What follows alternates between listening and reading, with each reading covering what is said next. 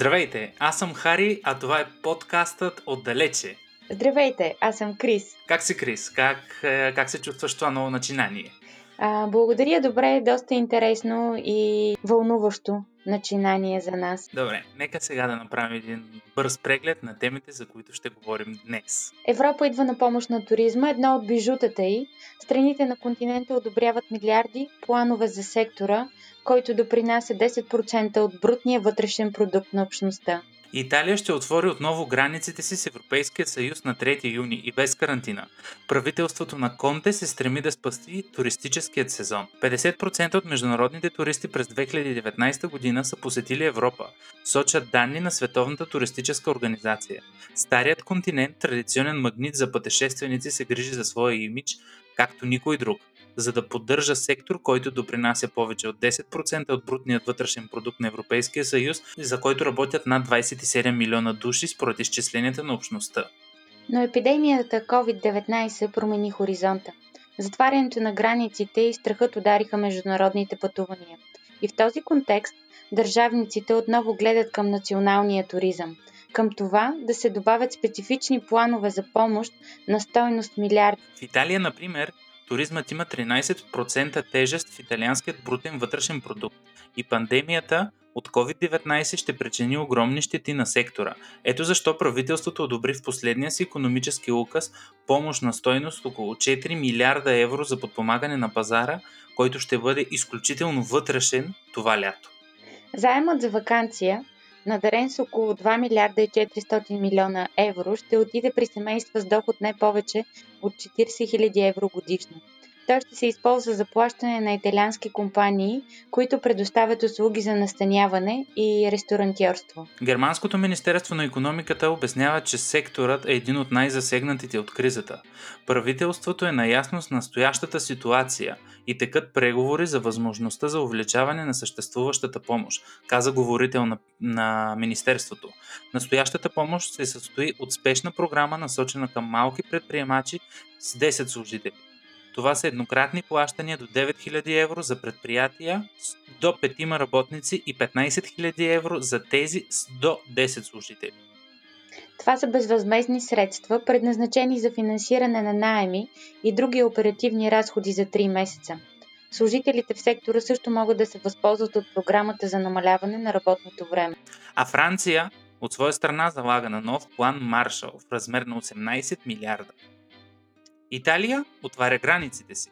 Италия ще отвори границите си от 3 юни към всички страни от Европейския съюз и Шенгенското пространство. Пътуващите от тези страни ще могат да влязат в Италия без необходимост от карантина. Мярка за спасяване на туристическия сезон. Министерския съвет, който приключи след 12 полунощ, също одобри отварянето между регионите от същата дата и ускоряването на пристигането на фаза 3, което ще започне този понеделник. Това са основните теми от изтеклата вече почти седмица. Крис, ти си в Лондон. Как са нещата там? Не са се променили особено от а, карантинния период.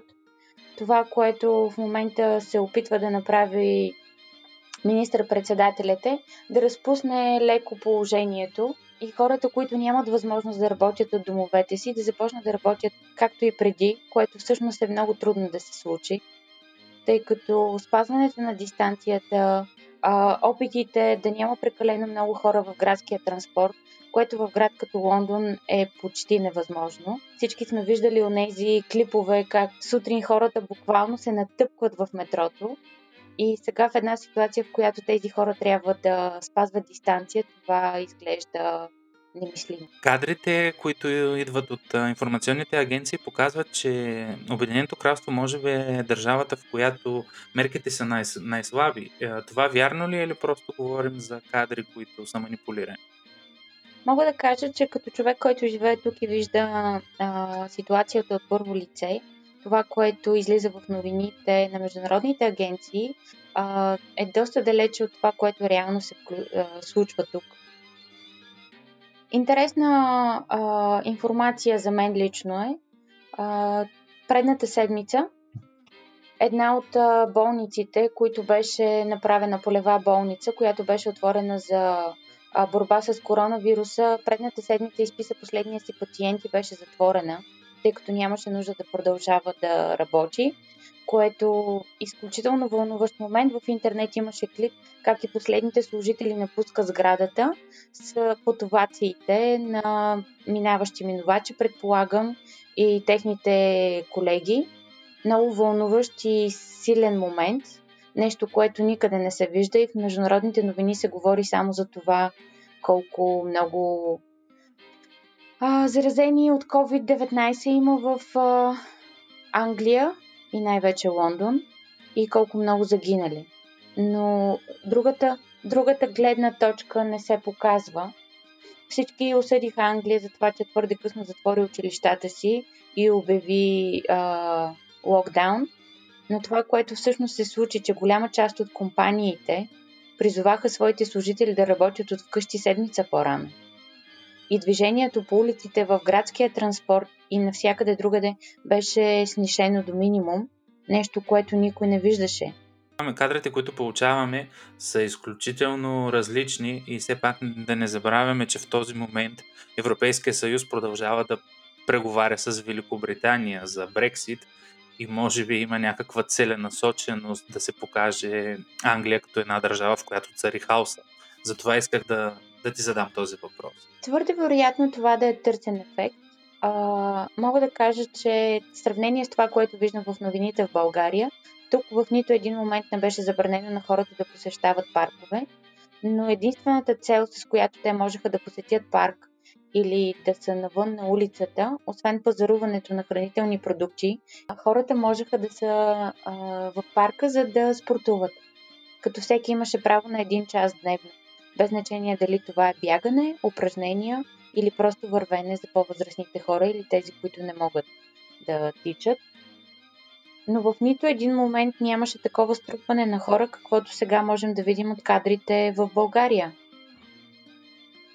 Сега, когато да, ни е разрешено да излизаме, когато ни е разрешено да пътуваме с колите си до близки паркове или до далечни плажове, за да можем да се насладим на хубавото време, което е рядко за в Англия, а, никъде няма такова движение и няма такова струпване на хора. Тук маските в нито един момент не са били а, задължителни, но хората масово ги използват. От известно време се задавам въпроса, може ли да има нещо по-лошо от наличието на здравна пандемия в света. И се оказва, че да, в момента бушуват паралелно две пандемии. Едната е глобална и здравна, а другата е глобална и политическа. Първата е нова и следователно непредсказуема в момента.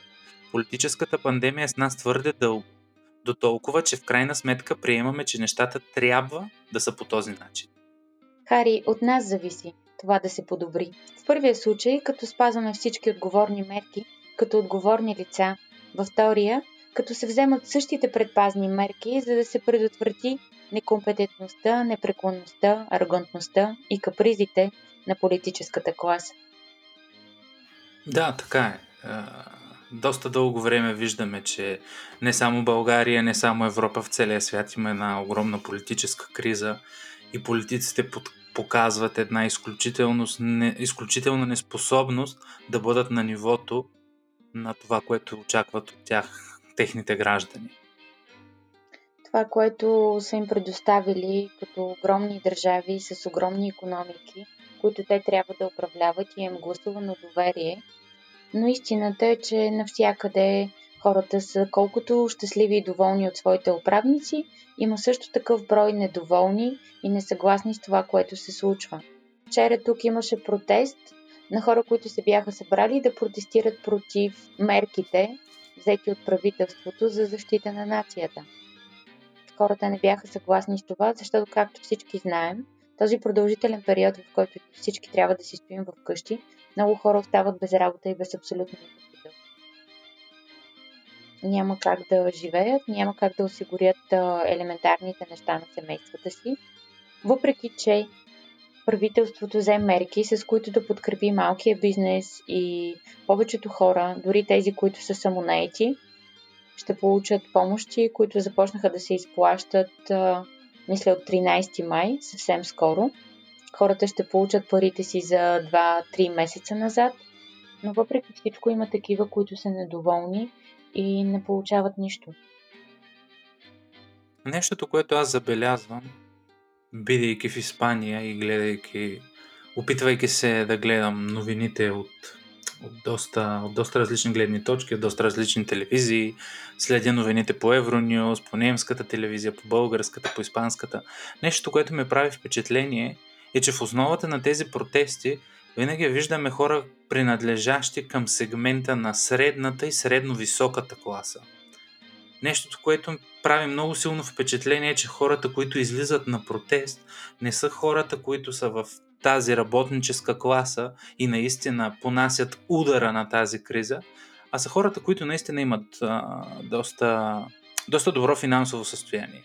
И нещото, което, което ми направи много силно впечатление в последните месеци, Кристина, е, е факта, че хора с изключително неолиберална нагласа очакват от държавата помощ, очакват от държавата мерки, бидейки те част от неолибералната класа. А всички знаем, че неолибералната класа не очаква нищо от страна на държавата. Единственото, което очакват е да бъдат намалени всички пера в бюджета на държавата, това да, да бъдат помогнати хора, които са в нужда. Това е нещото, което, което изглежда много странно в тази криза. Да, да. Като че ли много хора използват а, трудния момент, в който сме изпаднали не само ние, а целият свят, за да уредят някакви други сметки. И вместо хората да са обединени пред а, заплахата, която стои срещу нас, както винаги всеки гледа личния си интерес, без значение за коя държава става въпрос. Може би това е част от човешката природа и не е толкова странно, но нещото, което мен наистина ме притеснява е силата на, на манипулацията, коя, силата на манипулацията, която виждаме примерно в социалните мрежи. Всеки ден виждаме фалшиви новини, всеки ден виждаме изкривена истина. В социални мрежи като Twitter виждаме профили, които които имат 5 публикации за 6 години и 3 снимки за 6 години, които откакто започна кризата изведнъж станаха много активни. Много активни, сявайки омраза към всичко и всеки, който е различен и който има различно мнение. Това е било така винаги, както и, и сега явно се проявява чисто човешките качества, за това да се възползваш от ситуацията и безкруполно да всяваш паника и да гледаш собствените си интереси. Не е нещо ново, не е нещо, което сега се е появило. Така, че... Да, но преди, преди беше феномен, който, който беше доста изолиран поне така си мислехме, беше доста избутан въгъла, защото когато човек излезе с, с лична омраза и с лична неприязъм към някой, винаги се намира някой, който, който да го спре и да го накара да млъкне.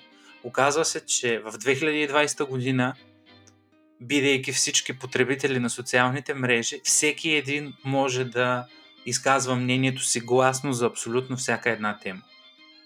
И това води до до тази поляризация в обществото. Няма, няма център. А, има дори политически, политически проблем с централното пространство в цяла Европа. Възникват навсякъде крайно леви и крайно десни партии. Но центъра го няма.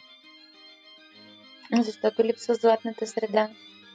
Това, което липсва да има равновесие и всичко да е върви плавно и в някакъв нормален начин шока, стреса, ужаса, който хората преживяват в момента, защото всички ние в момента живеем в един от тези филми на ужасите за края на света едва ли не.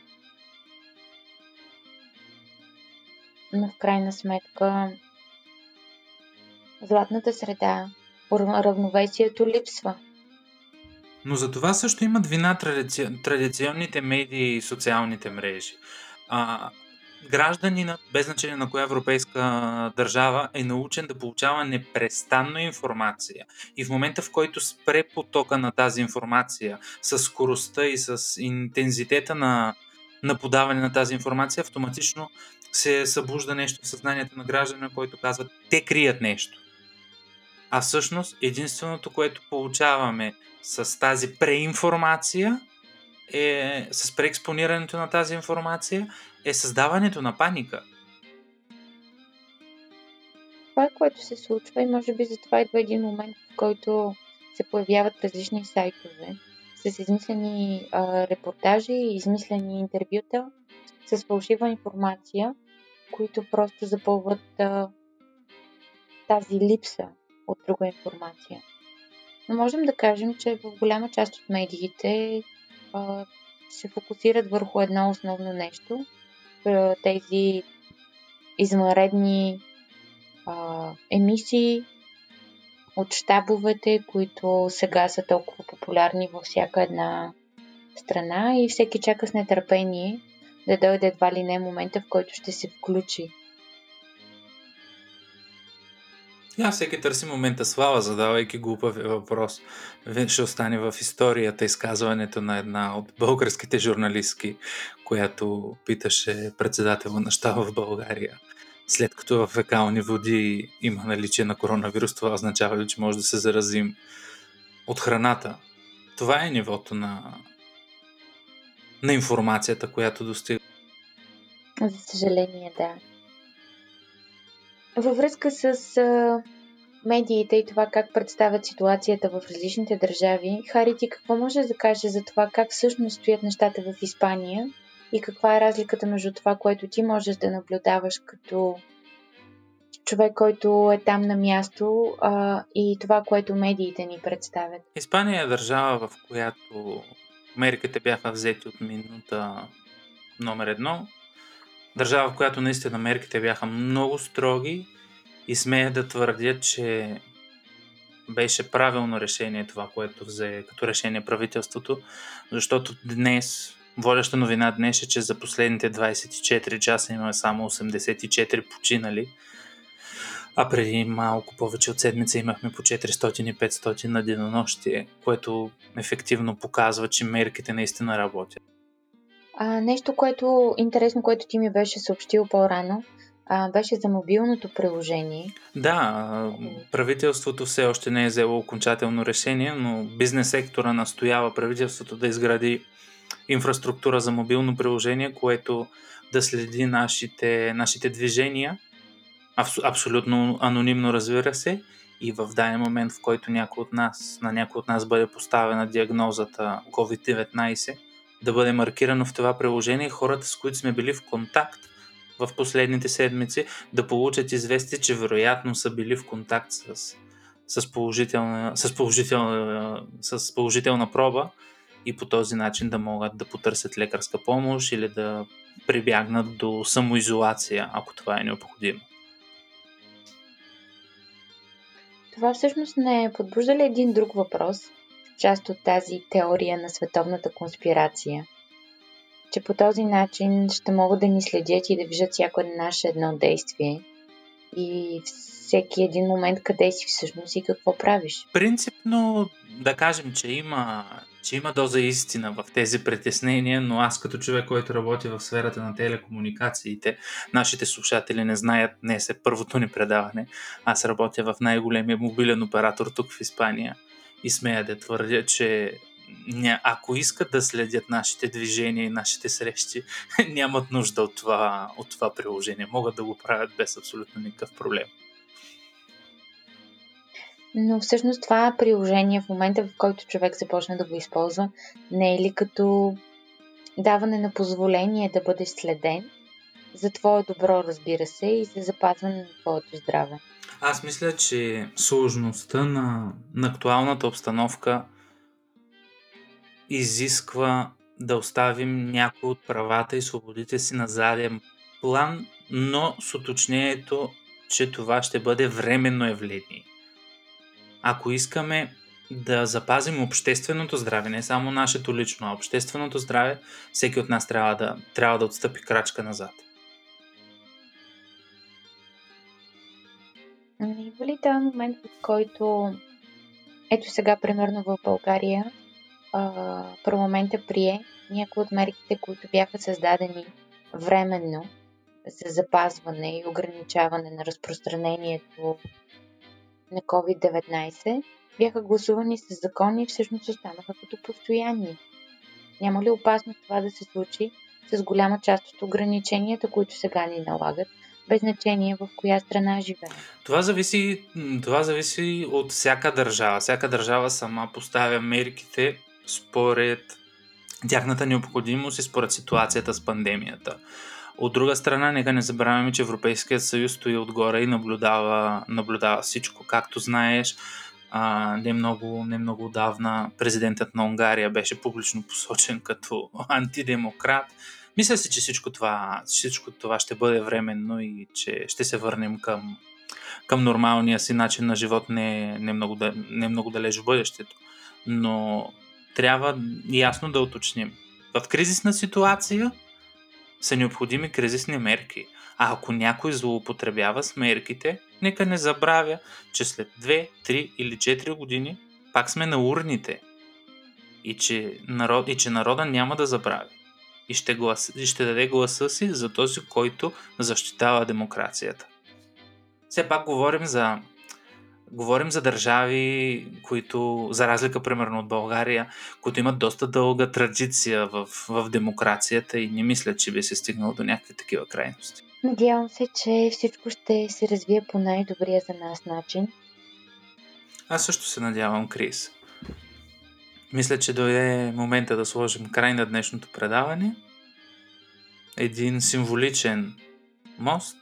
Ти в Лондон, аз в Сарагоса, Испания. Сещам се, ние сме поколението, което може би последното поколение, което е гледало телемостовете на Кевор Кеворкян. Така че правим един символичен телемост и ние с това предаване. Един символичен телемост отдалече. Отдалече. Очаквайте ни следващата неделя и благодарим ви, че бяхте с нас.